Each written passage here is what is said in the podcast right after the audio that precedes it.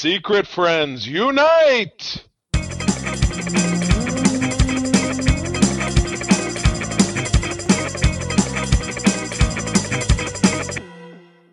Welcome to the Secret Friends Unite podcast, episode 416. This is your geek. This is your guide to the geek side, and I am one of your hosts, Todd Oxtra. Um, and just let you folks know that uh, a certain Mr. Charlie Carden will not be joining us this week because he's actually in the middle of uh, a galactic ocean uh, on a Starfleet cruise, and he surprises us all with a little bit of renewal of vows on the uh, you know international waters. So once again, congratulations to Charlie. He'll be back and tell us all about his Starfleet cruise. But Charlie, have a good break. And when we have a uh, when Charlie is gone, sometimes I'll bring in guests that have not been on this podcast before, and that's what we're doing tonight, folks. We've got a guest who has been on co-op mode to talk video games, but now we've got someone who's very familiar with comic books, and that's Mr. John Bernardo. And he is from Comics on the Pod podcast and Comics on the Pod dot com, I believe, if I got it right. Yes. John. Yeah, you got it. Yeah, it's co- the podcast is Comics on the Spot, but unfortunately, Oh. our handle is Comics on the Pod. There you go. See, there you go. It's, this makes it easy for people. Um, Well, thank you for joining us. Yeah, we had you on uh, co-op mode to talk video games, but um, we always, you know, figured there's a good crossover between people like video games and like other geeky stuff. So it's always a good time to bring on folks who were, were fun, bring them back on another one of our shows. So, John, uh, so folks who may not have listened to the video game show because we don't have a lot of crossover on this show because it's primarily just comic books and what you've been watching, reading. Uh, with that, though, give people your, uh, I call it your geek elevator pitch of how you became the geek you are today. I mean, as you can see for any of the video watchers, you, as you can see, most of my geekdom comes from Turtles. Uh, I've been into Turtles ever since I was a kid, and I am very grateful that to this day that we I have a franchise that I was able to stay with. It, it still exists. You know, a lot of people complain about what's happening to the turtles now, what they look like, and so forth. I'm just happy we still have them because if we still have them, that means people keep putting up more stuff. I can keep going broke over these things, and you know what I mean. Like we get to stay in that world. Um, so it really started with all like turtles, and then it evolved into Power Rangers. Um, and so forth. Um, and then, kind of like most people around high school, you kind of have to find out do I stick with these things or do I have to try to like grow up, air quotes?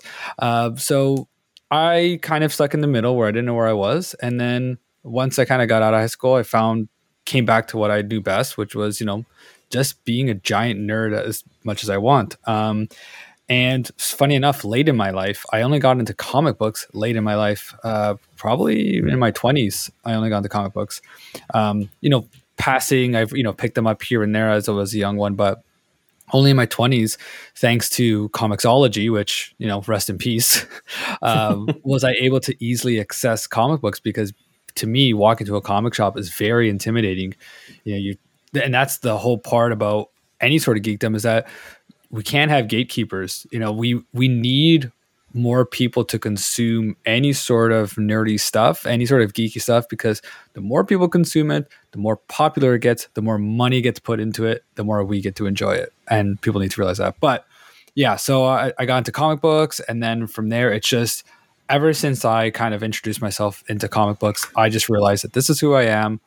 This is who I want to be. I don't really care what people think about it. Um, and it's something I instill in my kid too. You know, when she says, I don't, I don't, I'm not supposed to like this. I'm like, you like whatever you want. I don't care. So yeah, that's basically me. It's, uh, I'm a, you know, like what you want. And, um, I like a lot of nerdy stuff. Um, I, like I, I like anime. I was, I've been into anime since I was a kid as well. Um, so there's some nerdy stuff for you too. You remember renting the, renting some VHSs when I was a Oh kid. yeah, Yeah.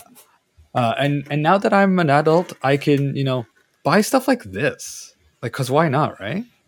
I'm holding I a Red it. Ranger Power Ranger helmet for anyone not watching a video. But yeah, that's me. that's that's awesome because what you talked about exactly right. If people support the things, they'll make more. Things will grow, Yeah. and more people get to enjoy it. Especially talk about turtles. I mean, uh, I remember when that, uh, and I remember when it came out, I was in high school when the cartoon came on. I remember though when the comic book came out, and I'm like, and uh, you know, it was a indie hit. I mean, Yeah. uh, it wasn't from one of the major publishers, and this is before Image. This is, I mean, there weren't many people Yeah. doing independent books that actually did well. It was in black and white. I mean, about this crazy thing. So the fact that it has now, I mean, we talk about like franchises that just won't stop. Turtles, we've got Power Rangers, and they're you know it's it's just amazing. So I, I I- I think this is great, and they they hit every generation, which is even better. Um, which is which tells you the the versatility of it, and it's fantastic. Here's all. Here's all the. This is the original, like the original comics, like in in hardcover form. It's great. I mean, it's great. And by the way, uh, there is a fantastic uh, the toys that made us on Netflix about Yes. Teenage Mutant Ninja Turtles. It's Yes. amazing. You get to see the creators. It's it's one of my favorite series. It's it's really well done, and, and they do a good job talking about you know what happened with the franchise, how it's changed hands. So it's really great. I will say one thing: if you are interested, I don't know if you've seen it yet, and if anyone listening is interested in more turtle documentary type stuff, uh, there is one called Turtle Power, and it's a definitive history of the Ninja Turtles. It's about an hour forty minutes. Probably can find it. I think it's on Paramount, maybe uh, or YouTube. But yeah, that is an amazing watch, and it will cover everything Turtles up into when that thing was made. It is fantastic. Well, excellent. Well, thank you, John, for being on. This is going to be a fun ride. Um, And I think I'm just going to build on what we just talked about and the fact that we have a Patreon. And we're now about a month into the Patreon. We've uh, got about 10 members now that have been fantastic joining us on our ride. And you're actually going to be on a Patreon episode talking about a yes you and an- another friend of mine sean sean capri will be talking about Sean Capri, I know him. yeah. Oh, you do good. Good, Yeah. good. This is all. This is going to be fun. We're going to be talking about TMNT: The Last Ronin, and so uh, which which John is showing right now. We're going to talk about that comic, and um, it's going to be a fun ride. So we're going to be recording that tomorrow, and it should be out later this week if you're. Uh, subscribe and a patreon. So uh, that'll be a fun ride. I love this and uh, very excited to talk about comic books. It's one of the reasons Yes. why we did a patreon to do more uh, episodes about the things we love and that's comic books for me. So with that though we want to say thank you to our patrons that make this stuff possible. Uh, best bud jamie prinky Thank you, Jamie, so much. Um, you know, Jamie, make sure you go to our Patreon, our actual website. We do have a Patreon page now. Hopefully, you like the the image I picked for you. So uh, enjoy that. And then we also want to take our, our BFFs, Sean, Stella, and Henry Nias, and Missy Merchant. They've been here from the beginning. Great folks, and uh, they do love the comic book talk. So uh, I think they're in for a ride with this episode. But John, one of the things we have to do that people love about this show is we pick a comic book based on the number of this episode. Uh, we found out that when we got to like the 400s, Mhm. it was harder. There was only like a few comics that have actually been into the 400s. It's typically DC. Um, that's about Spider-Man, Batman. So we said, let's just go with the the the the, the I guess call it the first, the last two digits of the comic, and we'll go with that. So I picked one, um, not because it's goofy or silly, it's because I thought it was such a cool idea. Maybe it's a gimmick, I don't know. But a Spider Man 16, it was a crossover with X Force, and this was a special sideways issue. So Oh, that's why I'm like Yeah. this. exactly. So this is a comic that you actually put it sideways and read it like top to bottom, I guess is the best way to say oh, it interesting. Okay. and everything was i believe i don't think they were all single panels um, but it was once again trying to go for a widescreen format in a comic Mhm. book and that's kind of Okay. how you do it and uh, i believe the artist at the time was still todd mcfarlane so this is right before that looks like McFarlane for sure. Yeah. That's his Spidey. Yeah, this is at the tail end of his career at Marvel, right before he jumped to Image. Mhm. Um, and uh, I think he even teamed up with Rob Liefeld in this one because I think Liefeld might have been actually still at the helm of X Force at the time from an art perspective. I think it was Chris Claremont or another art at the time. I can't remember if it's Claremont or uh, who was writing X Force as well. Um, but yeah, this was just such a fun book. Very dynamic. Art form was great. And this was the era of the artist, not the writers. It really was. And this was basically giving the artist a medium to, to really expand uh, like a, like a widescreen format from TV versus back in the day, it was four by three, you know, basically square. Going wide like a movie format. I thought this was such a cool idea. It's a beautiful looking book, especially if you want to see Todd McFarlane draw the X Men, which he didn't do a lot of. Yeah. Yeah, and, and, this issue came out November 1991, and it is sideways, so I have to look sideways, and it, it does say it's part of Sabotage crossover Part One, it mutants, is, yeah. mutants and nonstop. Uh, uh, wait, I'm reading. Sorry, folks, if if you're right. mutants right, and uh, non mutants against the unstoppable Juggernaut. Oh, so even better, Juggernaut. He's so great. You know, yeah. Professor Xavier's half brother, Cain Marko, the power of the Cyttorak gem, giving him all those powers. He's not actually a mutant. Many people don't know that. Oh well. And uh, apparently, this was the 30th anniversary of the Fantastic Four because they used to use like the cover uh, bottom corners to tell you that it was a specific like anniversary or something. So, um, folks, uh, I don't know. I mean, Marvel Unlimited is a place you can definitely get this. I don't know if this is collected in trade paperback. You can obviously look for single issues. It's much harder, but uh, yeah. very cool. Check it out. This is one you kind of, I think you have to hold in your hands though to really get the impact of it versus a tablet. Yeah. Well, very, very cool. Well, now we move on to our gal pal, our senior news correspondent. So without further delay, Madam Webb, take it away. Now it's time for Madam Webb's rumors and news. Take it away, boys. Thank you, Madam Webb. Madam Web, uh, you know, John's into comics, I'm into comics. Uh, but by all means, you're a young child of the uh, first part of the 19th century or 20th century, I guess it would have been. Um, and I believe your favorite comic was The Yellow Kid, which I believe was the first comic book ever created uh, for the mass market. So I don't know much about that, but it sounds really offensive. What do you think, John? Yellow Kid? Yellow Kid. I don't think I know that one actually yeah, it's one of those odd, like first comics ever made. I looked at the cover one time and it was very odd. It didn't look like it was. A, it was definitely not a superhero book at all, but yeah, yeah it was uh, basically turn of the century type of uh, comic at the time, probably like I'm two looking, cents or something. I'm looking at it right now. Yeah, it's definitely an odd American comic strip character. It's not really telling me much here, but uh, yeah, he looks very odd. A bald, snaggletooth boy who was oversized, who wore an oversized yellow shirt and hung around a slum in an alley. Okay. Well, all the kids want to read about that. yeah, it's, it's, I can relate to that. Sure, I guess I'm slumming it. Big shirts, you know, having a good time. Yeah. yeah. All right. Yeah. Not? Probably, probably best buzz with like Little Orphan Annie. Probably should have chummed around and had a good time. Oh yeah. well. Uh, well, John, Madam Web brings us the news as always, and this week she has brought us a story I actually was surprised that this is actually happening. we are getting a new Hellboy movie. This would be the second reboot. Yes, based on reboot. the original movie, based on the original comic by Mike Mignola. Yeah. Uh, Guillermo del Toro did the first two films. Uh, you know, they're widely loved, but apparently not as successful as, as the studio wanted. So then they paused uh, development on uh, more movies by uh, Guillermo del Toro. They made some interesting a- animated films, which you can check out, mm-hmm. but I don't think um, uh, Guillermo del Toro was involved with those. No. Mike Mignola, though, has gotten more involved with, with the movies. Like he wants to be closer to his dream, which is more R rated, more horrific. So we got the 2021. 2018. Wow. No, no, no, no. Sorry. No, not 2018. Uh, maybe 2022? 2020? 2019. 2019. Okay. There it is. There we go. There we go. if we keep yeah. dancing around it, we'll find it. Yeah, and and quite honestly, I thought that movie wasn't too bad. I thought it looked pretty uh, pretty uh, good um, comparative. I, David Harbour's Hellboy. You know, if you're not going to have Ron Perlman, I thought he was a good pick for the role. but it's hard was. to replace a legend, yeah. and uh, went a little bit more R rated didn't don't know if it was more effective because it was R rated, but um, yeah. that movie did not do well. But um, so apparently, Mike Mignola is going to be completely behind this next uh, movie. Uh, apparently, it's going to be called The Crooked Man, which is based on a comic book um, story. But I haven't read all of the Hellboy. I mean, there's been so many of them, quite honestly, that I don't know what I've read and what I haven't these days. But mm-hmm. it's um, it's going to essentially be another reboot. It's going to be set um, in rural Appalachia during the 1950s. So this is kind of interesting. It's a, more of a period period piece versus modern times.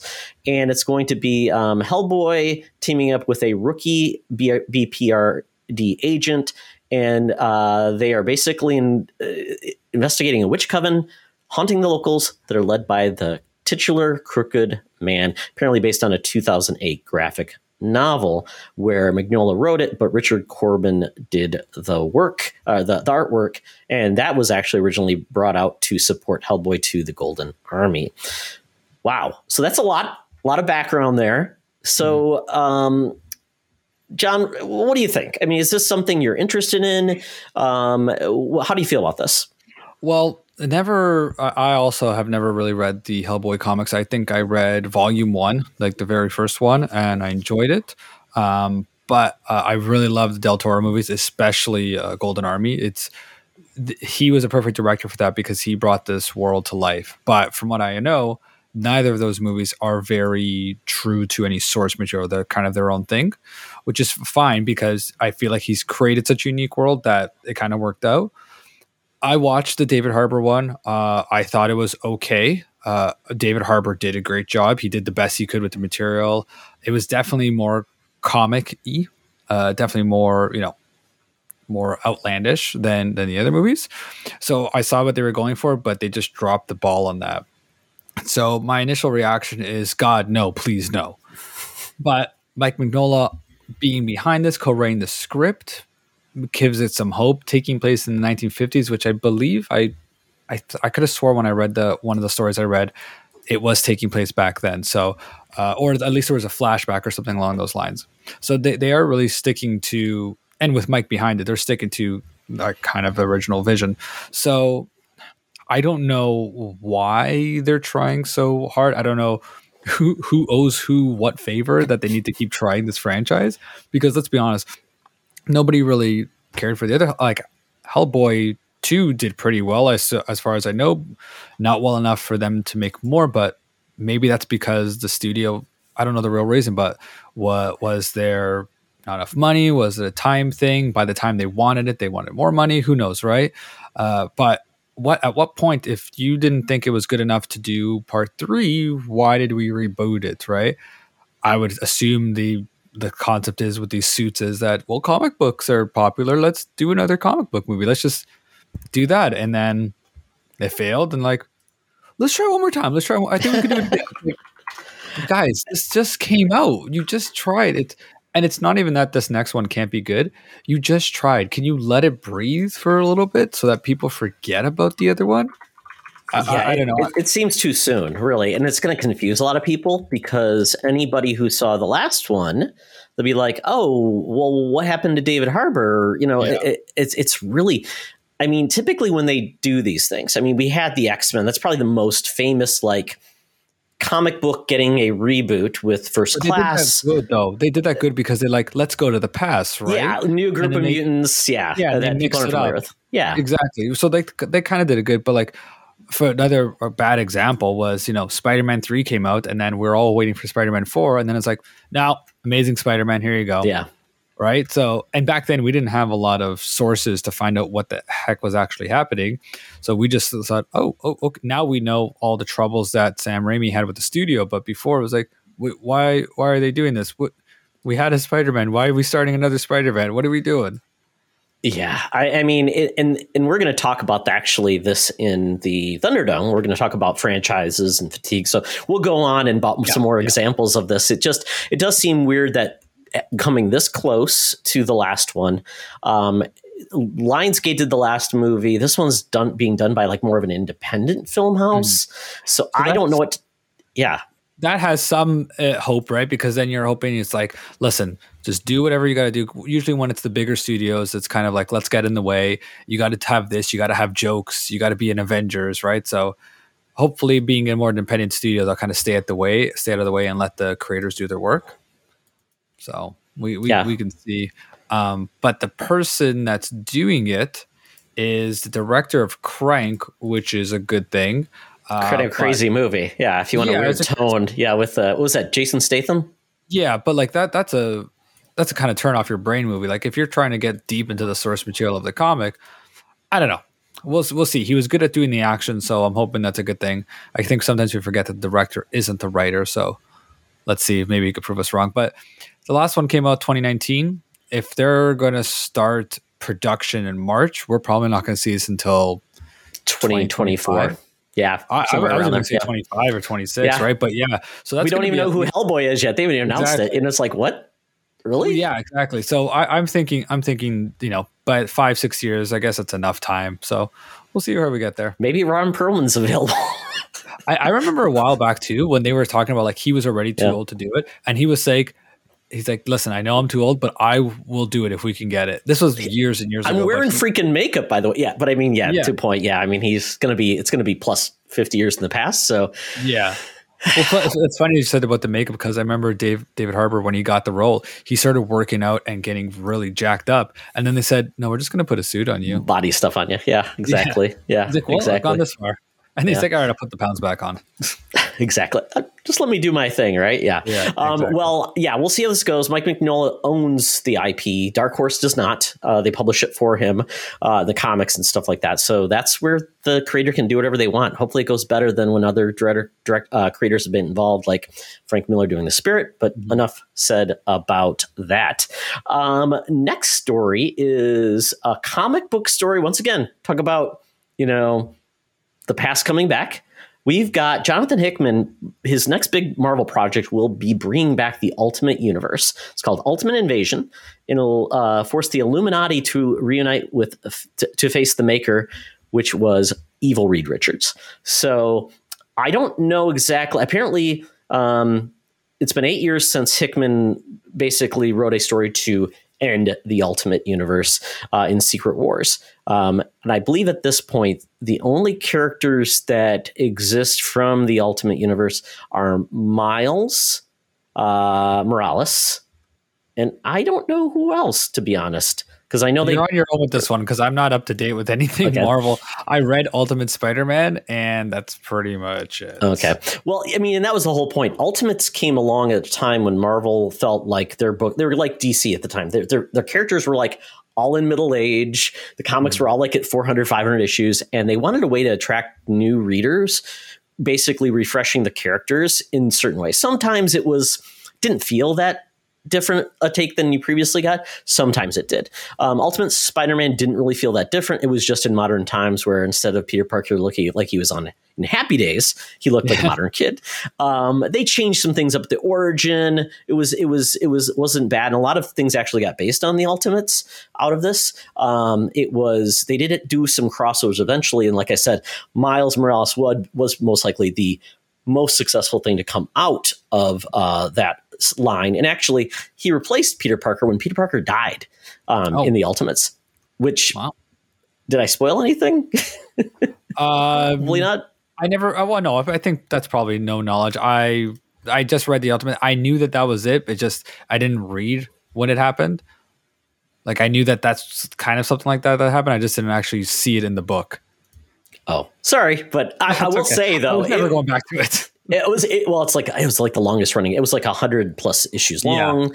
Um, Yeah. I ended up reading quite a bit of it because my son was in it at the time. My library had Oh, nice. uh, trade paperbacks of it, so I read it. And the transition between Peter and Miles was fantastic. It was so Mm-hmm. well written.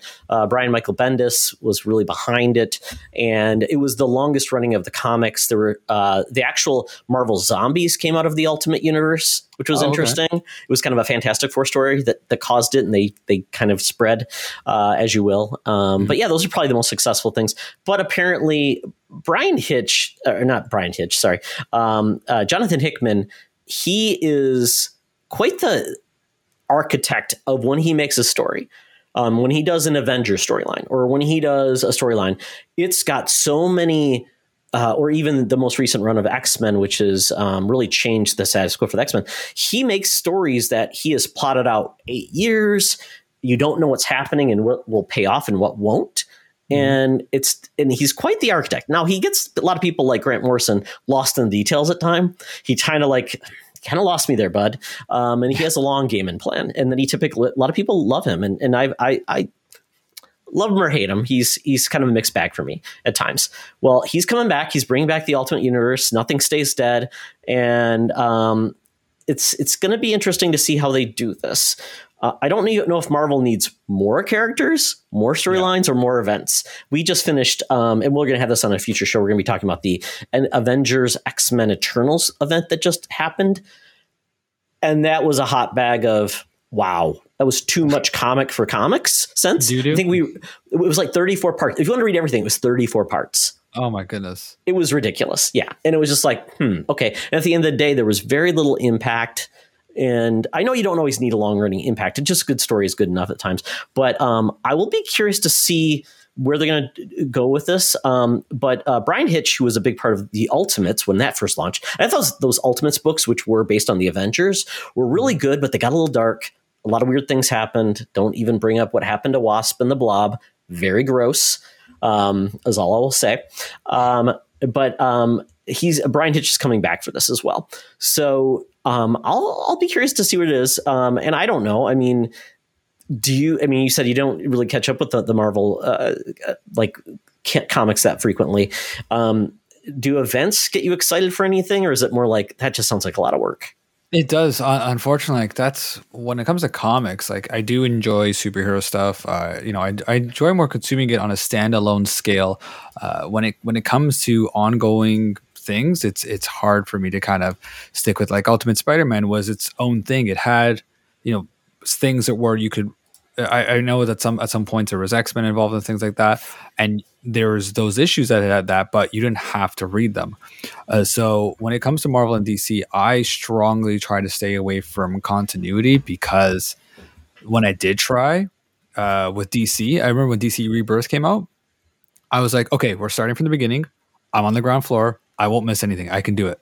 And I was reading every single issue of every single thing that came out wow. because the second you read something, okay, Batman, now it goes into this book. So I got to go read that book. Like halfway through, it tells you it's going to have a crossover. So I got to go read that book so I understand the crossover. And it just, it, it was overwhelming. And to be honest, that's the part of comics that I feel is too intimidating and can deter people from wanting to get into it. So for me, I like reading the standalone stuff. So Marvel, uh, Spider-Man Life Story, um, the Batman books. I have the Batman White Knight books, which are you know their own little series. Mister Miracle, things that are standalone. You can read it and you're done. You don't have to worry about the next 400 issues coming out. So yeah, I, I remember the original question, but yeah, I, I, it's hard for me to kind of get. I don't get excited by an event unless someone says it's here. It is. It's these six issues. You can read this event.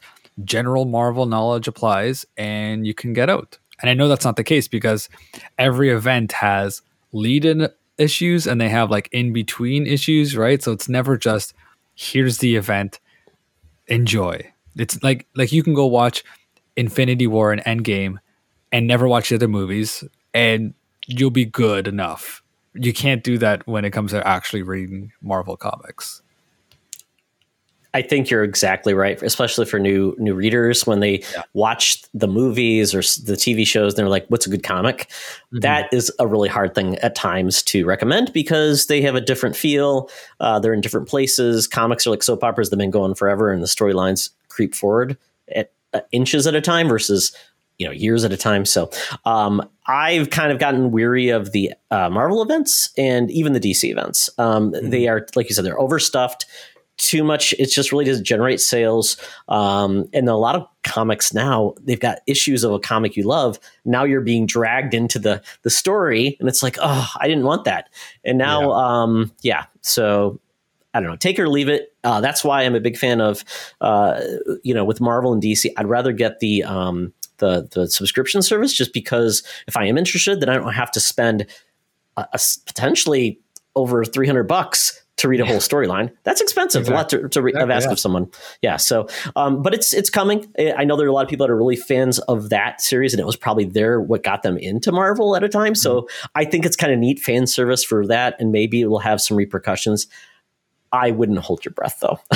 yeah, exactly. so we'll, we'll see how that one goes. Well, um, we we pivot to once again we're hitting on a lot of common themes this episode and uh, this kind of brought the topic to mind. I, I, was talking to john i'm like oh, i have a couple topics and and by the way um, did you know they are going to be making new lord of the rings and hobbits movies?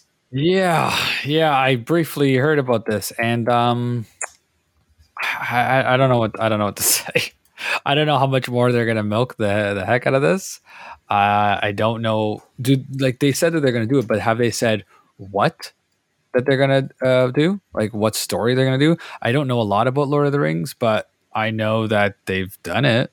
Right? Like, is there more? We already have the Amazon TV show. What what more do we need? That's that's a good question. There are, you know, the established books. Then there's uh, the Hobbit, which is one book that they turned into three movies. Um, Yeah. We've got like the um, some other materials like the Silmarillion. Um, you know, there were certain things that were left out of the Lord of the Rings movies that were in the the um, that were in the books. So.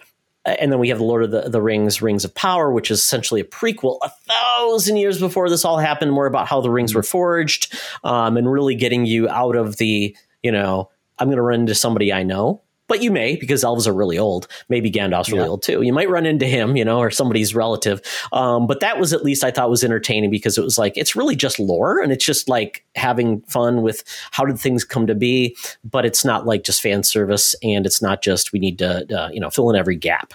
Um, in Yeah. this case, though, I mean, and it's interesting because we've had um, the two of the favorite things I've had that have come out of Lord of the Rings were the Shadow of Mordor and the Shadow of War games, which Yeah. were great. Love those. It was from a different perspective, but it was once again a video game. You're playing in that universe, which was very cool. Um, There apparently is a Gollum video game coming out, which is like a stealth game that I have no interest in at all. I've never wanted to be Gollum.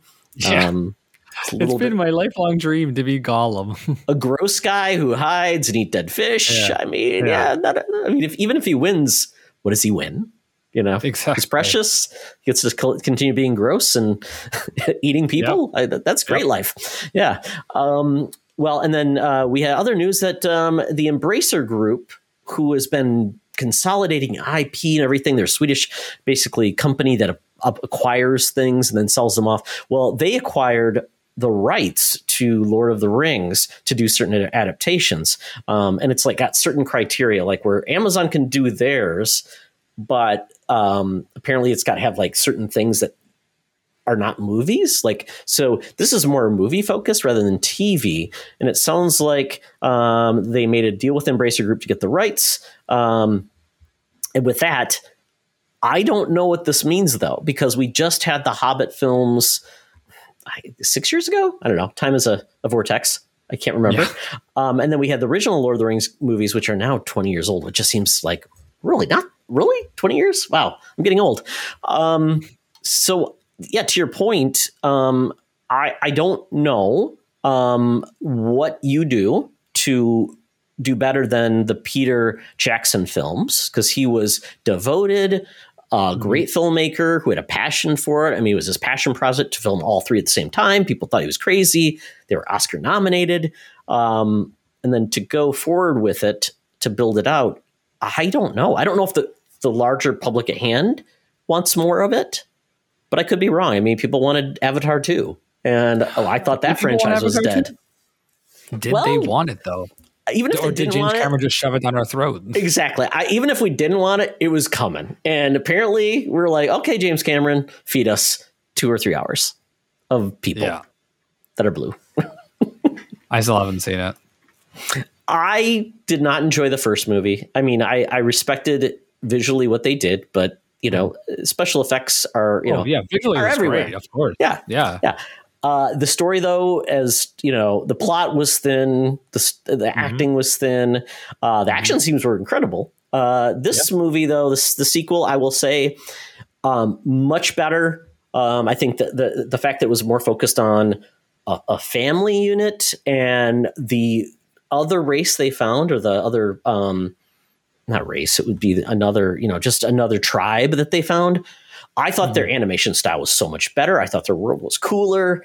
Um, so, I, my only problem with if Avatar, if you haven't seen already, I don't know if it does it justice on a regular small screen. So, That's what I hear, and you know, I, I'm I, I've been kind of preached to this whole the whole you know you got to watch things on the big screen, uh, and it's for me. It's like sometimes it's just more convenient for me to watch it at Oh, home, yeah. and I know I'm missing out, and I don't have the biggest TV or the biggest sound system, but for me, it's like. uh, well, and we'll get. I, I wish this. I wish this topic came sooner later because it would have been a perfect segue. But we went to the movies this weekend, and we watched a certain movie we'll be talking about later. And the theater actually made the experience worse, oh not yeah, because of the screen, because of the people. So, people. Yep, but yeah, you're absolutely I'll right. get into that. We can Yep. get into that. Yeah. Well, I will Yeah, say if you if you have any curiosity, I would definitely see in the theater. I, I think, and I don't know what it was when I saw it in the theater. People were just mesmerized. So they didn't have time to talk or do something stupid. So that mm-hmm. was a good thing. I also saw it in Alamo Drafthouse where you can snitch on people and they will kick them out if they're idiots. like so that. yeah, I don't normally go to it. It's about 40 miles from my house, but I figured I'm Oh going my to see it on the best. Yeah, I know. It's like a weird thing. I'm like, you know what? If I'm going to see this movie, I'm going to commit to it completely. Um, they'll bring you food, but I mean, it's, it's, they are, they, they are clear to tell you that if you are talking, you will be kicked out and you can write on a little slip of paper give it to the wait staff so that you don't get found out and they will remove those people. So um, it's it's definitely one of the better pers- uh, experiences if you have one near you, but it's not for everybody. Um, yeah, so I, I I don't know if there's much more to say about this because I'm not an expert Lord of the Rings guy. I'm, I'm not the guy that's read all the books. I have seen the animated movies, which I really enjoyed a lot. So if you like uh, a lot of singing with orcs, I recommend the animated films. Yeah. Oh, speak. I wanted to bring this up earlier just to kind of back Sure. up a bit. Back to Hellboy for a second. They, I don't know if you saw, but a while ago at the Game Awards, I believe they kind of showed a sneak peek. At Oh, yeah. Hellboy game, and it is in Mignola's art, and That's it looks amazing. amazing. So I love that. If, if there's one good thing coming from Hellboy, it is going to be that game, at least I think. Well, that's awesome because I there was a Hellboy game on PlayStation One, which was not very good. There was also a PlayStation or a, a Hellboy game on Xbox 360 and PS3, era, which I own, which is better, but it was trying to be like God of War. Um, so. I, this has got me excited for for Hellboy because I it's a perfect world to just play in and just go crazy. So Yeah. hopefully it's good. Um, yeah, and I hope the only thing that does come out of this Lord of the Rings business is maybe getting. I love those uh, mo- games based on the movies that were just really good. They were. Oh yeah, the PlayStation Two and Xbox Yeah. ones. Uh, you know, both uh, uh, they had the Return of the King and the Two Towers games, and they were these co-op games that you just run around and just beat the crap out of all the orcs. Yeah, Those were really good. Um, there, there was yeah, there was some good Lord of the Ring games, and even even though I didn't play the sequel, the original the the original Shadow of Mordor, I believe it was, introduced that Nemesis system that Oh, they copyrighted and won't let anybody else use. But still, great thing that they uh, that they built there. yeah, and, and I think that's the whole point. Amazon wants to make games. Uh, I think that's part of this too. Will be um, probably making games based on Lord of the Rings as well. Um, yeah, we'll see where this goes. But uh, folks, just uh, you know, hold on. If there's a franchise you love, it will soon be coming to a service that you probably own. Um, Yeah, so uh, moving on to the last story of the show. Um, and this is another comic book story of getting an adaptation. And um, the interesting thing about this is, and I don't know if it has something to do with uh, the property itself, who owns it, and is the link not working? Let me see what I can do. I, I got it open here. Okay. Um, there yeah. we go. Now I now it's opening. Okay. Yeah, okay. So eh, pre-work, pre-production, Todd. Get on that. uh, so it's the DC's Dead Boy Detectives. So this is a spin-off comic based on characters that were created for the Sandman um, back in the day from Neil Gaiman. Um, WB, I don't know where they stand, but Sandman is still um, was Vertigo owned by the creator. So Neil Gaiman owns Sandman. He can do whatever he wants with it. That's why uh, Sandman went to Netflix and it did not go to um, HBO Max. But I think there's still maybe a production deal with it or whatever. But um, the fact that we're getting a spinoff of the Sandman, specifically the Dead Boy Detectives, um, which had a comic book series uh, uh, spinoff as well, uh, is kind of cool. Um, and it, it opens the door for really different kind of stories from comic books. And John, I think I was talking about like comic books are not just capes and cowls. They are stories about music. They can be historical. They can be science fiction affairs. And this one in particular, um, basically it's about a pair of kids who've chosen to investigate supernatural crimes on Earth rather than pass on to the afterlife. I mean, does cool. that? I mean, that's a that's just a premise waiting to be like milked and just have a great time with it Exactly.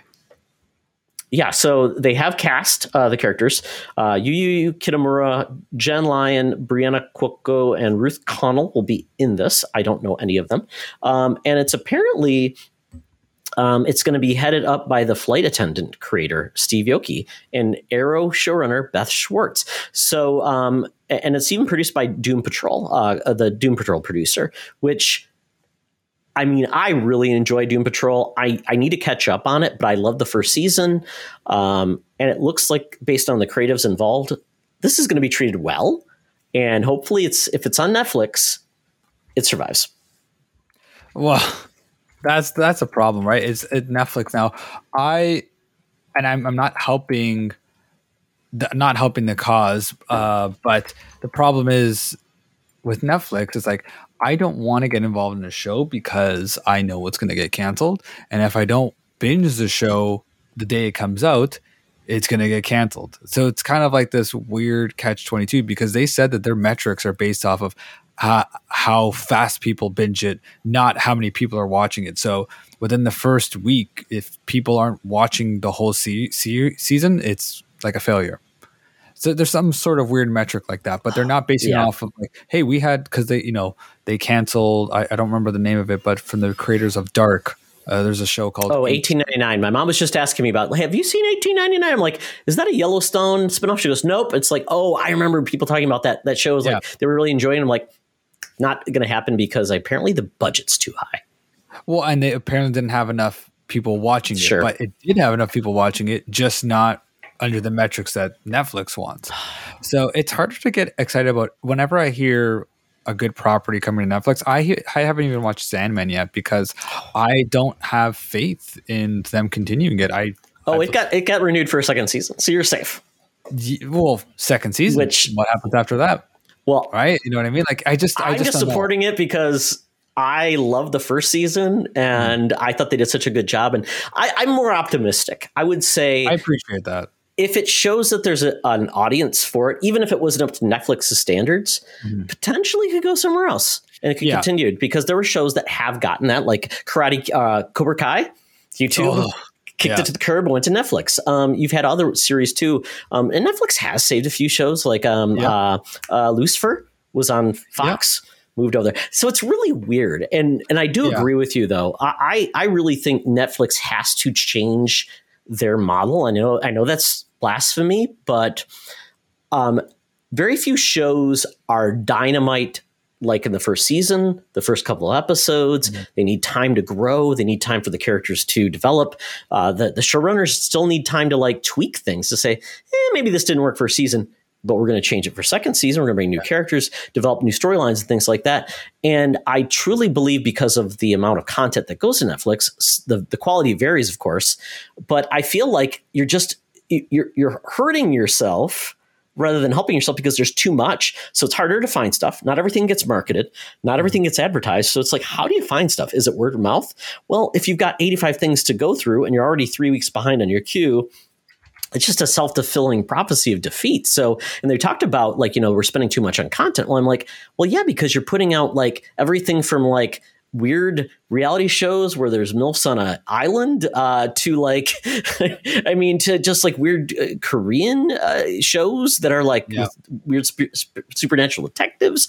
I mean, there's so much coming at you. It's like I Yeah. don't know how you get through it, and that's only if you own Netflix. If you own Exactly. other services, you're like, I'm hurting here. I need some good, good suggestions. So I, I totally get where you're coming from, John. Mm-hmm. I just, I'm just glad somebody's making these things. I just True, wish, yeah, they were given a. Uh, um, I always say this: if it was today, Seinfeld and many other shows we love would have never made it because they didn't click, you know, with episode one. Yeah. I think I think with me it's like I kind of give it more like have a season or two out, then I can jump in, right? Because if I jump in at season one and you cancel it, like come on. But yeah, if, if they're doing a season two, then I will jump in. I will jump in and check it out then. Absolutely. Well, that is it for the news this week, folks. Hopefully, you enjoyed these stories. If there's something you're more excited about, let us know on Twitter. If you disagree, uh, agree, let us know, and we'll uh, talk about it on another episode or on Twitter and the interwebs, or join us on our Discord, and we can chat there as well. So, with that, John, we are now going to go to our favorite geek establishment for us to get caught up on what we've been geeking out about, and hopefully, it hasn't been canceled by Netflix. So, let's go. Talk nerdy to me. Talk nerdy to me. We're sitting in the Geek Easy, drinks are poured, and we are ready to get our nerd on. So, John, this week Yeah. we'll, we'll talk about something that both of us saw a little bit about a cocaine bear. Yeah, we saw a little bit of uh, cocaine bear. You know, we got a little bit of that um, yeah, that was it was kind of a last minute thing. Uh, I had interest in it ever since I saw the trailer, and then all of a sudden my wife said, "Hey, do you want to go watch Cocaine Bear?" My wife never wants to go to the movies. So I said, "Yeah, okay, sure." She did not know what she was getting herself into. No, I mean, I didn't know what I got didn't- myself into. yeah, I was expecting a lot more comedy. Um, I thought I was expecting a lot more silly. I it was like this weird balance of like an actual story with actual character arcs and development, and then on the other side, Cocaine Bear, right? Um, I, I don't want to obviously it's the movie's brand new, so I don't want to dip too much into spoiler territory.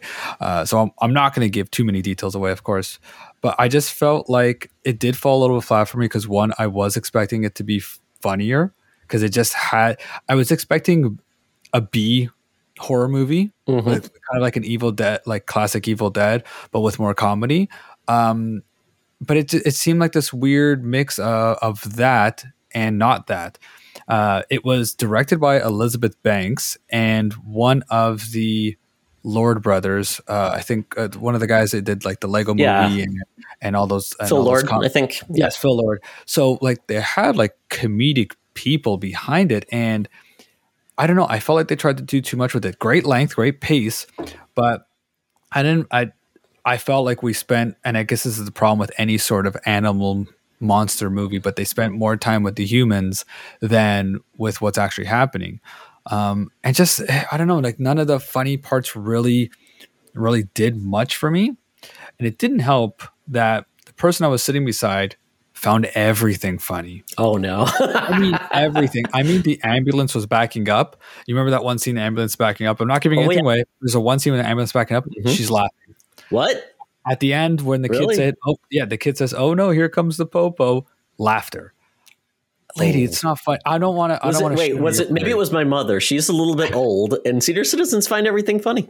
no, no. She was she was pretty young. She was in her Okay. early forties, I would say, Okay. uh, or late thirties. And um, yeah, it's just like, listen, I wish I could enjoy things that much. It's not that funny, lady. You're laughing at things that aren't even funny. There were some funny parts. You know, I did chuckle at some, but I'm also pretty hard to get to laugh. Like things aren't funny to me anymore. I don't, I don't know. I'm pessimistic a, a little bit, so it's hard to get me to laugh. But there are there were some funny bits. Overall, it's a it's a it's a light three out of five for me. Um, it just made the three mark. It barely got there. Uh, but yeah, I, I felt like it. Uh, it delivered on its premise. It, it is what did they say it was. I was just hoping for a little bit different direction. I think maybe my expectations were in the wrong way. Yeah, What do you I, yeah. Elizabeth Banks. She directed what? Um, uh, the singing movie. Pitch Perfect. Pitch Perfect. There you go. So she knows I comedy. like those movies too. I, like those movies were enjoyable. Yeah, and then she knows comedy, so it's like one of those things. Like, okay, and to your point, I totally get you. And the tone of this movie was all over the place. You Mm-hmm. see the trailer, and you're like, okay, this is going to be like Ernest Goes to Camp with a lot of gore. Yes, yes, maybe yes. like that because the characters were over the top. They weren't like playing straight. Maybe Ray Liotta was, but you know, um, Ray Liotta yeah. was Ray Liotta. Like Yeah, he was just like a Yeah. character, a cartoon of himself. Yeah, but everybody else was just just broad, playing it broad, a little goofy, didn't know where they're going. Mm-hmm. Um, this movie was more gory than I thought it was going to be, quite honestly. Yeah. I'm like, whoa, they went there. Okay, that's kind of gross. Um, there were a couple of scenes that did surprise me. They were like, oh, okay, we're doing that. Very good. But then other scenes, I'm like, this like I said, the pacing was a little weird at times. Uh, yeah, I, I struggled with the movie because the the out the the reviews and everything are like espousing like the excellence. I'm like, this movie is so good. Oh my god, it's it's going to be fantastic. The, the first really good movie of the year, and I'm like, okay, Yeah. well, if this is better than like uh, Snakes on a Plane, maybe, and um, maybe more successful than Snakes on a Plane, but in this case. I don't know. I would recommend this movie for people going to the theater. I would say wait till it's streaming. Yeah. see it there. Yeah, exactly. Like, this is a watch it at home. Like, and I was going to watch this at home. It was just kind of a spur of the moment. Let's go watch it. The kids with grandma, so let's go. And like, sure, right. Um, but I probably, I probably would have rather have taken her to Ant Man. She doesn't watch superheroes. She probably would have had a better time. Probably, and Ant Man Yeah. is not for everybody either. But I, I think it's for a good time. I think it Yeah. fits the bill as long as you don't like. I need to, you know, your your Marvel goggles on. You're like, I know everything's going to happen. Why didn't this happen? Yeah, um, I think this movie is for some people. Maybe that lady that you were sitting next to. Um, Yeah. Probably, like, yeah, Yeah, yeah. I I got a free ticket, and that's why I went. So, um, yeah, well, lucky you. lucky me. I yeah, I was like, I didn't have to pay for this. Why not? I'm going to the movies. Oh well. Um, very cool. So uh, I see something on your list, Chainsaw Man, that my son is into manga. He's into anime, so I get most of his thoughts on what we should watch. We watch some together. But I've been seeing Chainsaw Man like everywhere. It's blowing up, but I know nothing about it. You want the elevator pitch, huh? Sure. So it's basically it's kind of like uh, so you, so your son's into mag- manga, so you know the term shonen, right? Like of just like kind of fighting animes. Yep. Uh, yeah, the uh, my, what is it? Uh, Boruto, Naruto, those type yeah, of shows. like My, My Yeah. Hero Academia, Yeah, we're uh, watching that. Demon, Demon Slayer, Dragon Ball Z. Those are all shonen animes, and, and I am not an anime connoisseur. So please, if anyone is better than me, please don't shoot me. Uh, but basically, what what this one is about is that uh, there are devils in the world, uh, and there is a group of people that are there to kind of kill them, right? To get rid of them. Uh, but there are certain people that get have devil powers where uh, they kind of sign a contract, like a, a, a contract with another devil, and then they get their powers. For example, like I'll give you my power, but I'm going to take your eye. Right, so things like that, and Sure. it follows it follows this main character Denji, who has uh, a pet, a pet chainsaw dog, and uh, I won't say how, but at some point after the first episode, he I know it's so goofy. After the first episode, he c- gains some of his power so that he can be the Chainsaw Man, which is when he transforms. His head turns into a chainsaw, his arm turns into chainsaws, and they're basically immortal unless you like cut their heart out. Um, so I visually it looks amazing. So I, I was into it and you know watched the first episode. I was like, this is awesome. The second, third episode got into that really weird anime trope of like this is really horny and naughty and so I was thrown off. Like not I, I again just kind of top level like the main character, he's really wants boobs and like they make it very very known. It, those are words. I want to squeeze her boobs. Those are actual wow. words in the script. So it threw me off. I was like, this is not what I want to watch. But I stuck it through. And I find out that, you know, you find out later that, you know, this kid's only 16. And I'm like, and I just think to myself, like, Mm. you know what? When I was 16, yeah, I would do anything to It's like American Pie, right, or something like that. when I, Porky's. was, when I was 16, I would do anything to do what this kid's doing. So, you know what? I get it.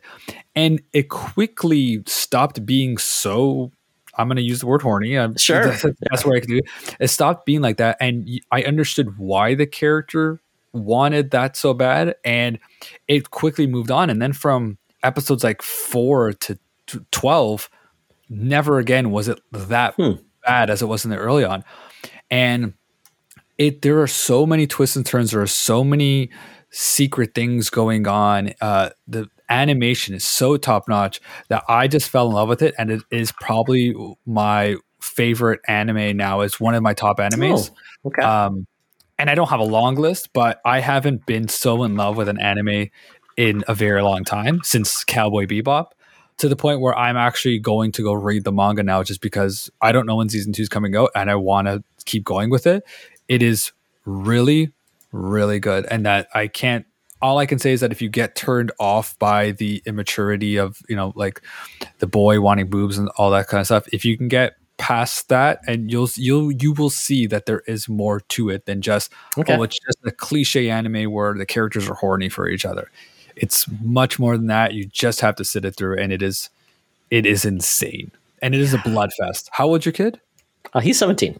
Ah, I see. He's good i thought you were gonna say yeah he's 11 and you're like maybe i'm gonna take that away from you No, he's he's fine with that. It's and it's funny you talk about that because it seems like it's it's you know obviously it's Jap- it's, it's Japanese and their culture is different. They have different viewpoint on things, and uh, and it is interesting because uh, anime and manga, it's uh, it's really growing in popularity specifically in for females, especially young teens. And I was wondering like, would that turn young girls off? I mean, do they care? I don't know. They're teens too.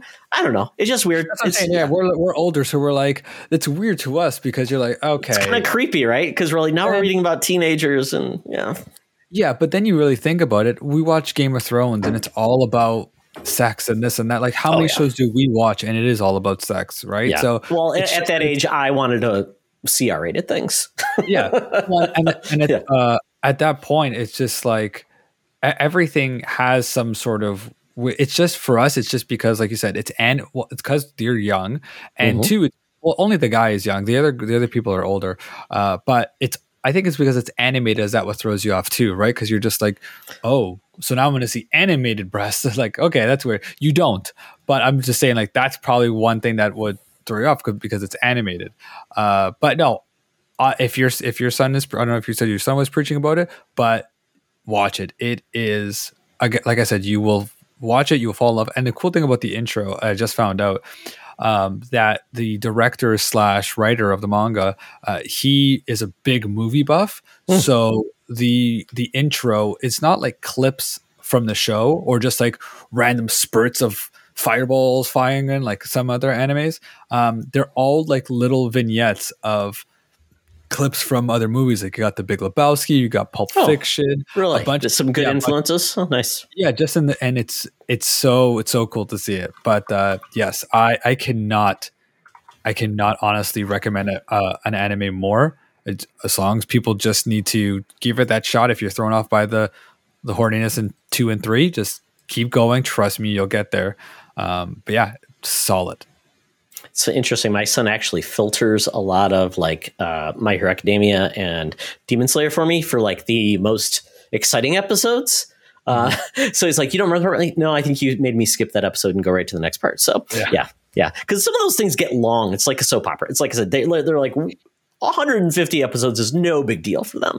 So it's like, yeah, Yeah. there's there's some filler stuff in there, but um, yeah, well, very cool. Yeah, that's a that's a series I've I've been saying, hey, th- I've heard things about this. You want to watch it? And my son has not said yes or no, but he does have a lot of the apps where he can read the manga and stuff like that. So Tell him you spoke to a guy who says you guys would watch it. Okay. I'm with you. Like my hero, like I was watching my hero a lot, and then it's yeah you, that I get really tired because it's just like there's 22 episodes. Chainsaw Man was 12 episodes, and that, that's the first season, and the, the second one has not come out yet. So nice. to yeah, sometimes some of these other animes they're going way too long. Just give me for all TV shows, give me 10 to 12 episodes. Do not go into the 22. Once you go there, I know I'm going to get fillers. And when I see a filler episode, I don't know when it's not going to be a filler episode, so I won't always pay attention. Exactly. Yeah. Yeah. It- it- stick around to the next one. Maybe it's better, you know, or Yeah, maybe it's more dream. Yeah. Well, very good. Um, and it's funny because you, the, the thing you read next is a book I started, but I didn't finish it. Which book is that? Andre the Giant and Legend. Oh, sorry. Uh, oh, you started. Okay, sorry. I thought I, you were. telling I started it. Yeah. It's, and it's a graphic novel about Andre Yeah. the Giant and his life. And I'm like, I was so intrigued. I heard good things about this book. So, Yeah. um, and are you a wrestling fan? Yes, I I was a wrestling fan growing up. Got out of it because it just one of those things I just stopped caring about. And then only in this last year have I gotten full back into it again, and I've kind of rekindled my love with it. Uh, all thanks to AEW, uh, which is the, the new another another promotion that's out that's kind of like the the rival to WWE in a way. They're kind of like the WCW of today.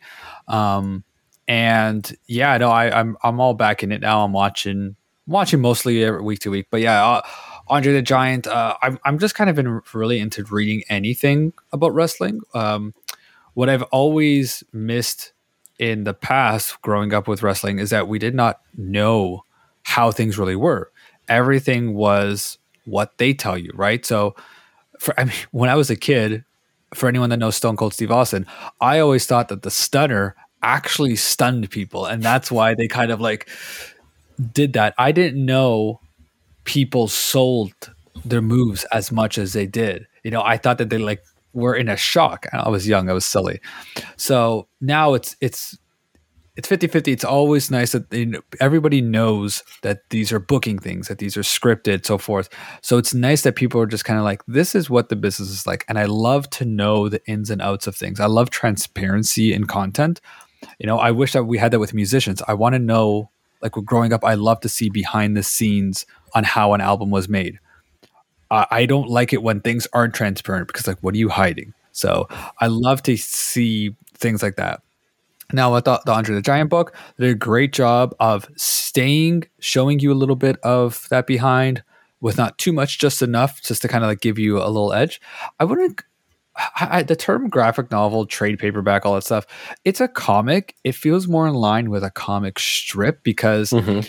each it goes through his life and each point in his life is very quickly gone through like the the pages look like a comic strip for sure um, but it, they go through it really quickly so like you're never staying in one moment too long uh, but i did learn I, I this is a good way to read about andre the giant without reading you know a big thick book um, and it got got your points across and i learned some things i didn't know about him and it was it was a good read um, I would give it a four out of five. I, I enjoyed it, and you know, if if you have even the slightest interest in them, I mean, to me, it's made me want to go back and watch some matches because I've ever, actually never watched any Andre the Giant matches. so wow.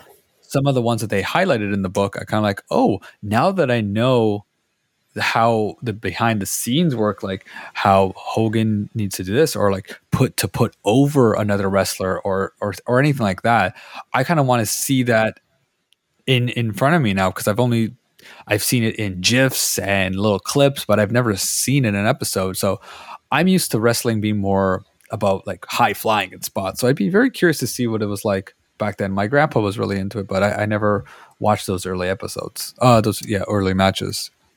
Yeah, that he was definitely in my wheel. He, he was even like a little bit before my time, uh, because um, I grew up in the '80s and WrestleMania was just getting big. My dad actually took me to a sports arena to watch WrestleMania 2 on a closed circuit TV. This was back in the day; it wasn't like streaming stuff. So they would rent out a place and then broadcast the event um, on a big screen. And we, I was there with probably 2,000 people that paid money to go to a place to watch. I mean, it's like when it's kind of crazy that this even existed, but as a kid know. of, I think I was nine, 10 years old or whatever when it happened, I was blown away. That was the one where it was like uh, Andre the Giant, Roddy Ray Piper, Hulk Hogan, Mr. T. I mean, it was crazy. It was just at that perfect time where wrestling would be started becoming big. I mean, we had like uh, Rocky Three with Mr. T. Hulk Hogan was in that movie, um, and Andre the Giant. Um, most people know him from The Princess Bride, and the fact that um, Andre the Giant, this this this giant, he's seven, seven over seven feet tall, huge. From France, gentle giant, and all these things, and reading about this in his background, really cool story. I just and then beautifully illustrated, just a fun background story, and that's my wheelhouse is those days. And I do catch up with wrestling every once in a while just to see where it's at, and it is entertaining still. I mean, yeah, That was me. That was me for like the last year or two, where I, I was always like, maybe I'll get back into wrestling, and I would just kind of see tweets. I'm like, okay, I'm good. But yeah, I, I've kind of gotten full force now, where I'm watching the pay per views. I'm watching. Okay. I'm not watching week to week, but I am on it. But you, when you were mentioning, you know, Rocky and stuff like that, like one of the things you find out in the book was that the Hulk Hogan versus uh, Rocky was actually inspired by Andre the Giant fighting a boxer. So, but the uh, Hulk Hogan is in this case playing Andre the Giant, Mhm. who like in comparison. Um, so yeah, like th- there's that, and I, I never watched The Princess Bride, which I know I've heard is very highly acclaimed.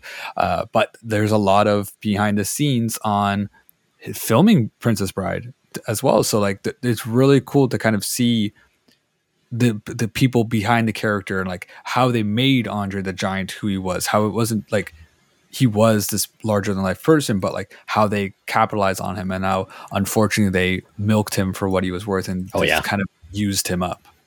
yeah, definitely. Wrestling is not great for your health or your longevity. That's for sure. Um, well, very cool. Uh, I just, I, I know we're, we're gonna, we've kind of got a time out uh, uh, soon, uh, so I'm just gonna hit really quick on uh, Picard season three, episode two. I really enjoyed episode one. Episode two does not disappoint. If you're into the show or you're curious and have been spurned by the first or second season or heard they were bad and didn't want to watch, I think this is the season that they meant to make and they just finally got to do it. Um, it's really fun. I'm really enjoying it. It's action packed. Good character involvement um, and some really. uh, We don't know the whole plot yet, but it, the way they're building it up, really, hopefully, it pays off. I hope they don't get a couple good episodes and then have like a, like three or four bad episodes and then they try to bring it back by the last one and and rush to the finish so hopefully it's good so hopefully folks are checking that out on paramount plus and by the way Paramount Plus usually gives away free trials if you don't want to pay for the service. Hopefully, you can check it out for free. Uh, and then lastly, The Last of Us. Uh, we just got um, the, I guess I a new episode's coming out tonight, so I'm very excited for that. Um, but the latest episode, once again, they're nailing a lot of parts of the comics, or, or sorry, the video game really well. They're adapting it really well uh, based on some different tweaks for the show. Um, at first, I was worried that they might not get to the finish by the end of the first season, but the pace they're going at, they may do it. So I, am really excited uh, to see where they go next. And this next episode is really going to take uh, in account the um, DLC called Yeah. uh, Left Behind, which I was surprised they were going to do that. I'm like, they're going to fit this in, and they are. Yeah, and it's funny. I actually just beat that recently. I just Ooh. beat part two a couple months ago, and Okay. then after I'm like, okay, I need to go back and finally beat uh, Left Behind. So I did the same thing. feel- yeah, Yeah, I, never, feel, I never played it when it first came out. Yeah, so it's perfect. It's gonna feel nice and fresh. Yeah, I, I'm very excited for this. So uh, I think we've got like three episodes left after tonight, or maybe two. So a little nervous because I'm like, oh boy, um, how's this going to end, and whose heart are they going to break, and who are they going to make cry? Because that'll probably happen. I think they said that they're this is this season is supposed to cap cap cap in all of season one. Wow. Um, so That's I- crazy. I'm, I'm hoping that they do because you know they who know if that was going to get picked up and then season two does season two go straight into game two? I don't know. We'll see, right? Yeah, well, if they if I think I know what they're going to do, then the last two episodes, one is going to be a really crazy episode that just blows your mind, and then the same thing with the finale. So I don't know. I I'm just really impressed that they have managed to adapt this game as well as they have. Yeah, it's it's really good. Um, and I'll be released on when it's over, and I probably have to wait another two years for the next season. So mm, waiting is always the hardest part. Oh well, It is, yeah. yeah. Well, that is it for the Geek Easy. So, folks, we are now going to head on over to the land down under where the mutants run and the men plunder, and that's the Thunderdome. Welcome to another edition of Thunderdome! Thank you, Tina. We're sitting in the Thunderdome where the mutants have been gathered for a topic or a game to be entertained. And this week, uh, as you heard in the news stories, there's a lot of franchises that are getting expanded, whether you want them or not. And I thought that was a good topic uh, based on John's initial reaction, like they're making the Lord of the Rings again. Holy crumbs! so that made me think we're going to do a really quick topic called franchise fatigue or famine, meaning what are franchises that we're just getting way too much of? And what are franchises that you feel like, wow, they're just being left and squandered and they really need to make more of them because they're so good? And um, I think people would want more. So, with that, John, uh, we'll go with this. First of all, franchise fatigue. Uh, you know, it's it's a hot topic in the Marvel universe these days with comic, you know, comic books and superheroes and all that stuff. Um, is there anything that you're feeling like fatigued by in regards to the world of franchises? I am fatigued by the Marvel movies, but not in a bad way. It's more just so because there are so many coming out and they're they're not they used to be more special. They used to try to make them more unique. But as you've heard, for example, with um, with Ant Man, you know, a lot of the the story and a lot of the, the the visual effects, everything was rushed because they were prioritizing Black Panther. So the problem, it, the problem is not necessarily the fatigue. It's it's them pushing it too hard and not allowing things to breathe. Um, I don't think there's a superhero fatigue because you know you can watch Black Panther. Black Panther does not feel like a quote unquote superhero movie because it's so much more about the people and the country and the family, the culture, right? Like that. Black Panther does not feel like a superhero in a good way. Like you know what I mean? Like it feels like a, a a more serious dramatic movie where a movie like Thor feels more superhero-y, right? Um, I think what James Gunn is doing with the DC universe is more promising to kind of uh, fix that fatigue, to kind of give uh, you know give a shot of Red Bull in there and uh, you know kind of get everyone back into it because he is based on what he's talking about uh, is giving people the creative freedom to like no I trust this directing and writing team to make what they're going to make. Um, they're not focusing on let's get the big people out of the way. They're not focusing on trying to make this big Avengers slash Justice League thing. They're just they're starting with these most obscure things and just trying to build characters. Uh, so I think if we can get back to that and we can stick to just creating good movies and, and not these not trying to build the next phase or trying to build up to the next movie then we'll be better. That's the biggest problem with Marvel is that they're.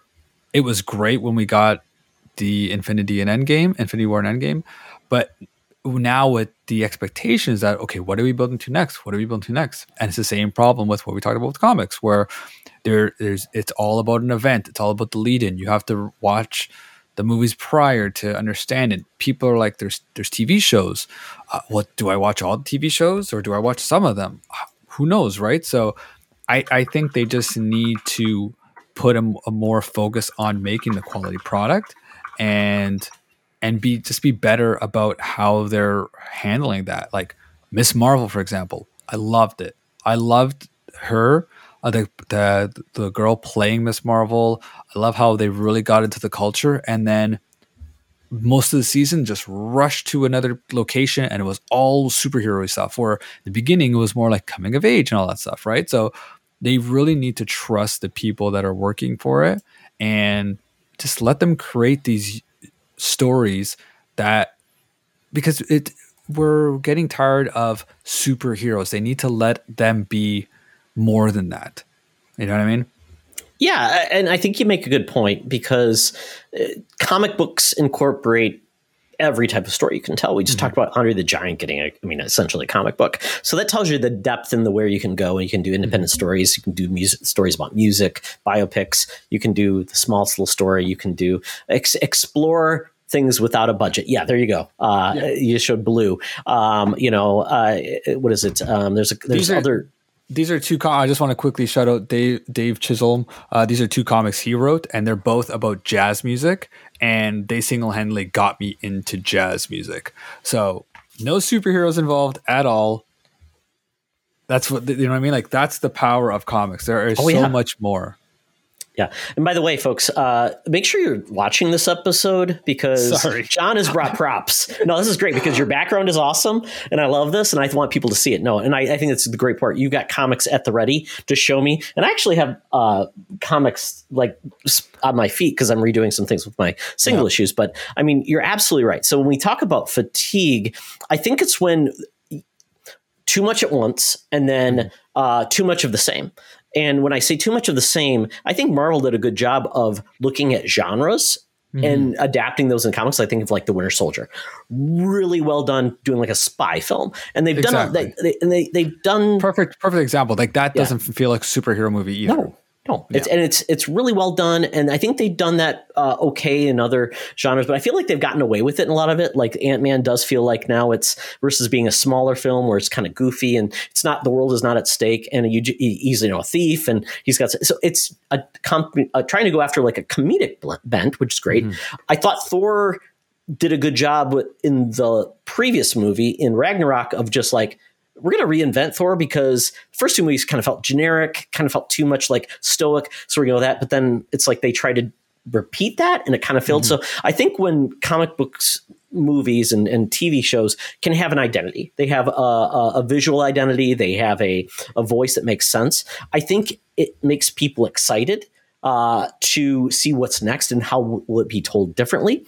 Um, I think that's why you know, in a lot of ways. I, and I was looking at like a list of franchises like Batman. There's been eight Batman films, and quite honestly, every attempt is a little bit different in a way. Yeah. I mean, you get the you get like the Tim Burton, which is be.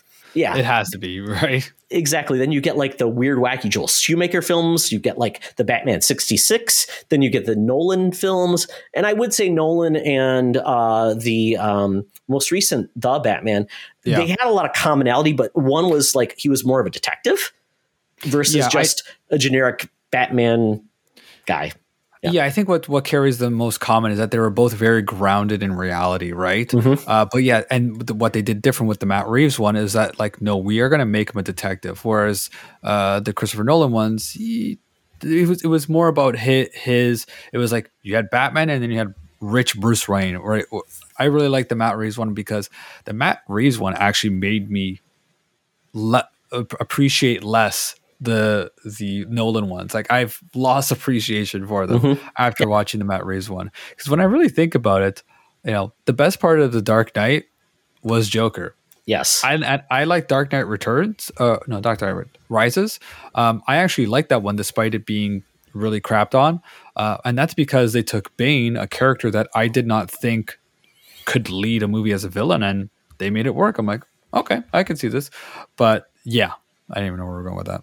no, no, but you're right. But then we're hearing like the next Batman film is going to be more like he is in the comics, which we haven't got a lot there with teaming with Robin. I'm like, so that's kind of think that when we talk about like fatigue, I think that's what leads people into like, I, like I, I and it's funny because the Spider-Man films, because we did mm-hmm. get like you know the Tobey yeah. Maguire, then we get the Andrew Garfield. In a lot of ways, there were very similar films. I didn't feel like there was a lot tonally, except maybe one was more like yeah. the Stan Lee, Steve Ditko era. One was more like the Ultimate era, and then we got the Andrew Garfield. I just think a lot of people enjoy uh, the most recent series because it just feels like it's Spider-Man without a lot of baggage, and he's having a good time.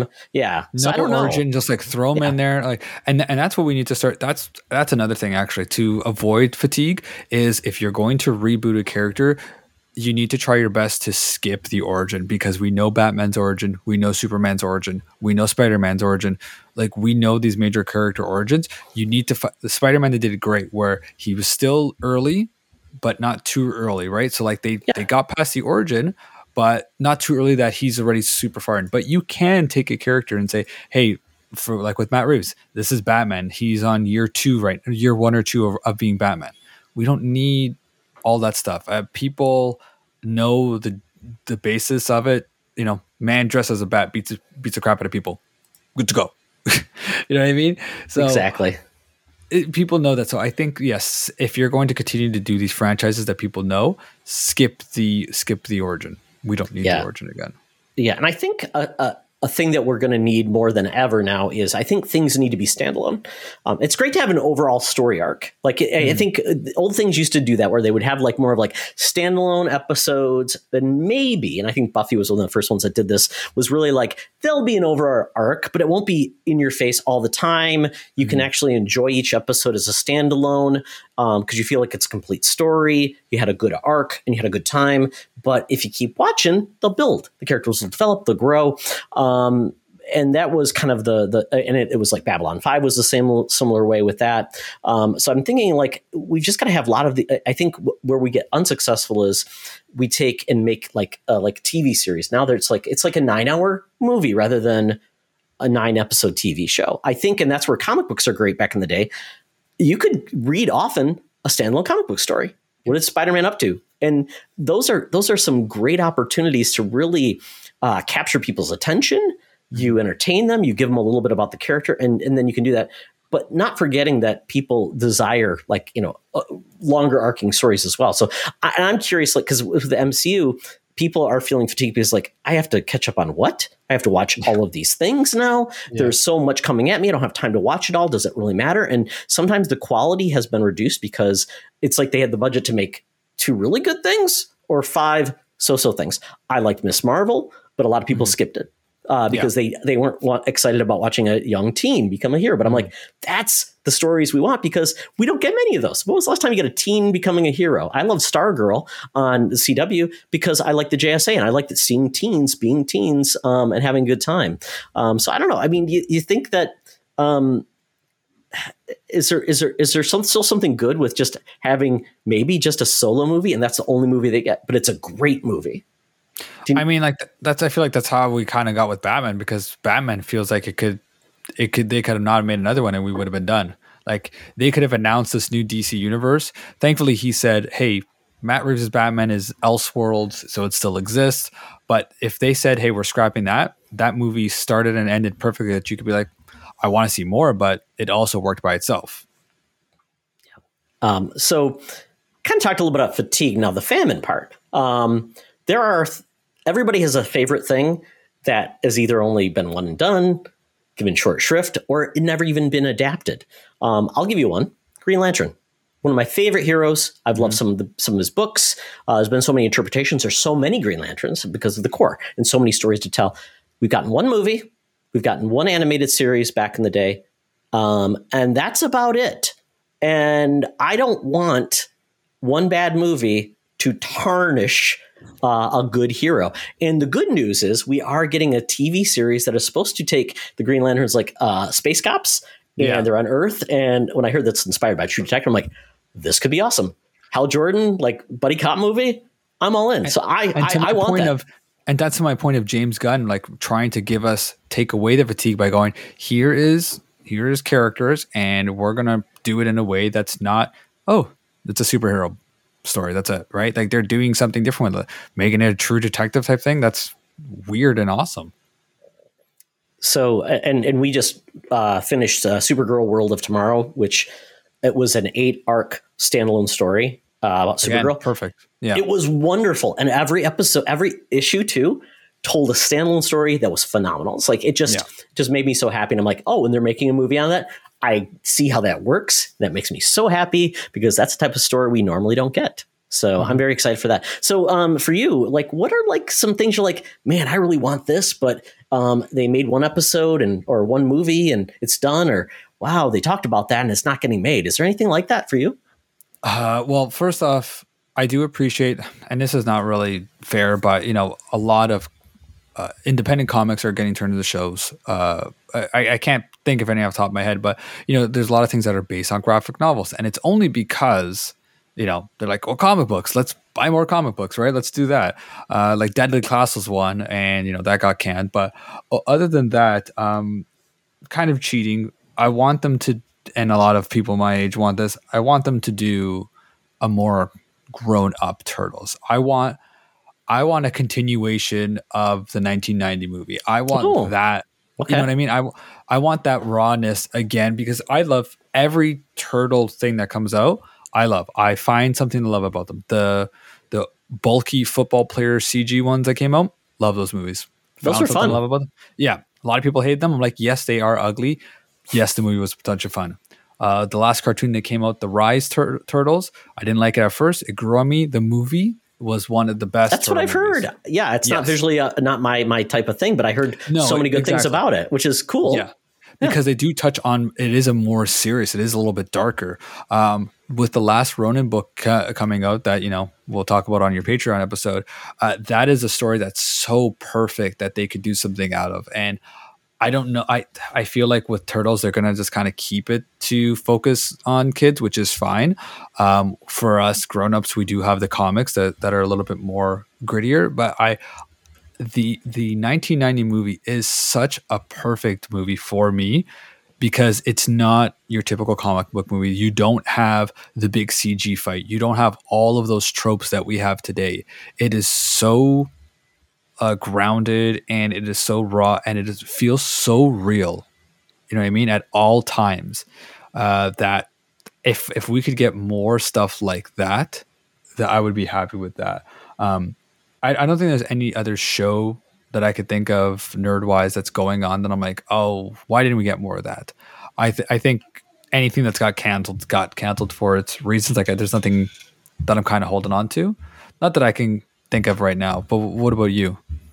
Um, so that's a good question. Um, one of the th- shows I really liked on Sci-Fi got one season, um, and that was Dresden Files. And Dresden Files is a long-running book series about Harry Dresden. He's essentially a modern uh, detective who is also a magician. It was really fun. It was like uh, noir. Uh, Paul Blackthorne was Harry Dresden, who has been in other genre things. He's great, and I thought it should have been renewed, and it didn't. And it's been uh, uh, this book series is very popular. It's audiobooks and things like that. But it's once again, it's a thing where it's like it's still only living in one area, and a lot of people don't know about it. I'm like, this could work really well because I think it just fits a tone, especially if you move to like HBO Max and you could do like a dark with like gritty and not gritty like you know oh killing thing but you could do it more adult and it could be um but it kind of balance those things. This be uh, there was a, a hbo movie back in the 90s called cast a deadly spell. Very similar. La uh, old detective noir film but magic was a thing. And there was a detective who had to fred ward was i believe the main character. It's a great movie uh, definitely worth checking out but um, that um, i think would be phenomenal. Um, but one thing i truly want and hopefully i've my my prayers can be answered uh, with James Gunn behind uh, DC now is um, Starman and the JSA is one of my favorite series of all times. Jack Knight Starman is one of my favorite comic book runs of all time. We talk about the crazy DC events. Zero Hour was one of those. It was one of the first events post crisis that tried to restructure the timeline, bring back old heroes. And one of the only few successful characters that were brought back in was Jack Knight, who was the son of Starman. Um, and he was a reluctant hero, uh, had his own style, and did things heroing his own way. And it was felt like a Vertigo book at the time, and it wasn't. And it was so good. And it was a, it was like a Sandman. It was 75 issues or mm-hmm. 80 issues. He told his story. James Robinson's told his story, and it ended. And I'm like, how? And they've never really revisited the character. And I'm not sure it was because of he didn't want people to do that, but I think it would work so well as a series, even a movie. But I, I prefer a series just because of the way he told it. Uh, he went uh, through the series, how complex it was, and it was wonderful. And they took like old crazy heroes or villains that you thought, oh, they can't adapt those, and they modernized them and made them great. Like John, Geoff Johns did a lot of that with like the Flash and Green Lantern uh, mythos. I thought was really well done. So that's kind of like where I would lead to see uh, and that franchise coming back. Yeah, that sounds good. Yeah. Well, you know, at this point, well, I thought you were going to mention Power Rangers because they've tried Oh, movies yeah, so long. Because Yeah, the, the like- most recent movie I saw with my son, we enjoyed it. It was good. I, I my thing like I felt that they took too much time to get to it, but like I was hoping, you know what, we'll get a sequel, and there that it was really promising. Let me just say this: Did you grow up on Power Rangers?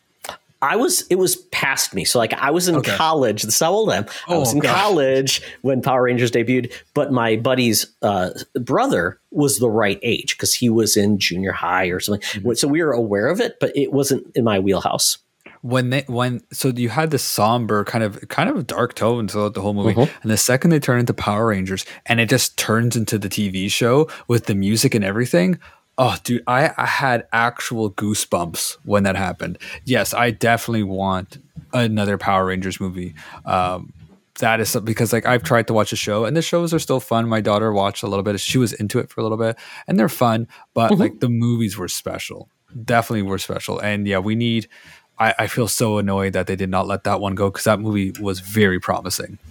Yeah, a lot of my contemporaries, it's their wheelhouse. It's what they love. Like I had Transformers, I had GI Joe, those type of things. Transformers, like the next generation for for a lot of uh, folks, and uh, and I know um, my son loved it. So it was one of those. Once again, it's timeless and it works for everybody at every age. Um, and I thought it was interesting because you kept on hearing about these. Um, these pushes to bring Power Rangers into a much more mature lens. They've made some fan films and things like that. And I always thought that was going to happen. And maybe they don't want to make it more mature, but I, I do feel like that's an area they could explore to balance and satisfy the older audience mm-hmm. and still keep the kids and the younger audiences happy. Yeah. Well, very cool. Well, this has been a fun episode, John. I appreciate you coming along and joining me Thanks on this voyage in this world of nerd. Uh, with Charlie being out, I always like wonder like who can I bring on? Um, and so thank you very much. And yeah, we're gonna chat again not that much longer uh, to talk about that cool Patreon project. So very cool. So with that though, tell people where they can find you. Yeah, you can find me on Twitter at John S. Bernardo. Uh, you can follow our podcast at Comics on the Pod uh, or visit comicsonthepod.com. Uh, we are currently uh, in the middle of building season two, so you won't see a lot of activity, but follow. So uh, as soon as we go live, you will see it. Uh, basically, we write comics on the spot and we put it on our website for you to read for free. So it's a lot of fun, um, and th- that's pretty much it. That's where that's where I hang out the most. So yeah, find me there, follow me. Um, and yeah, that's all I got for you. Well, very, very good. Yeah, check out John. He's got some really cool stuff going on. Uh, and by the way, uh, watch the video. You can see his cool stuff from behind him. Uh, and that's a good segue uh, for where you can find me. I'm at T Oxtra on Twitter. My personal stuff. I'm into video games and talking about sports there. Um, but for all things Secret Friends, check out at Secret Friends. Go to our website, secretfriendsunite.com. Check out our Patreon, patreon.com slash Secret Friends Unite and join our Discord and join uh, the fellow nerds who are talking about all things cool comic books, video games, food, technology. We're having a good time there. Um, yeah. So, with that, uh, I'm going to say uh, be the hero, not the villain. Yeah. This podcast is part of the Secret Friends Unite podcasting network. Visit secretfriendsunite.com for more great shows, articles, news, reviews, and more. Secret Friends Unite podcasts are available on Apple, Google, Spotify, and other podcast services around the world. If you'd like to be part of the conversation, you can join us on Facebook or our new Discord server, or follow at Secret Friends U on Twitter. Please subscribe to Secret Friends Unite on YouTube and visit our merch store at teepublic.com. Just search Secret Friends Unite. Thanks for listening.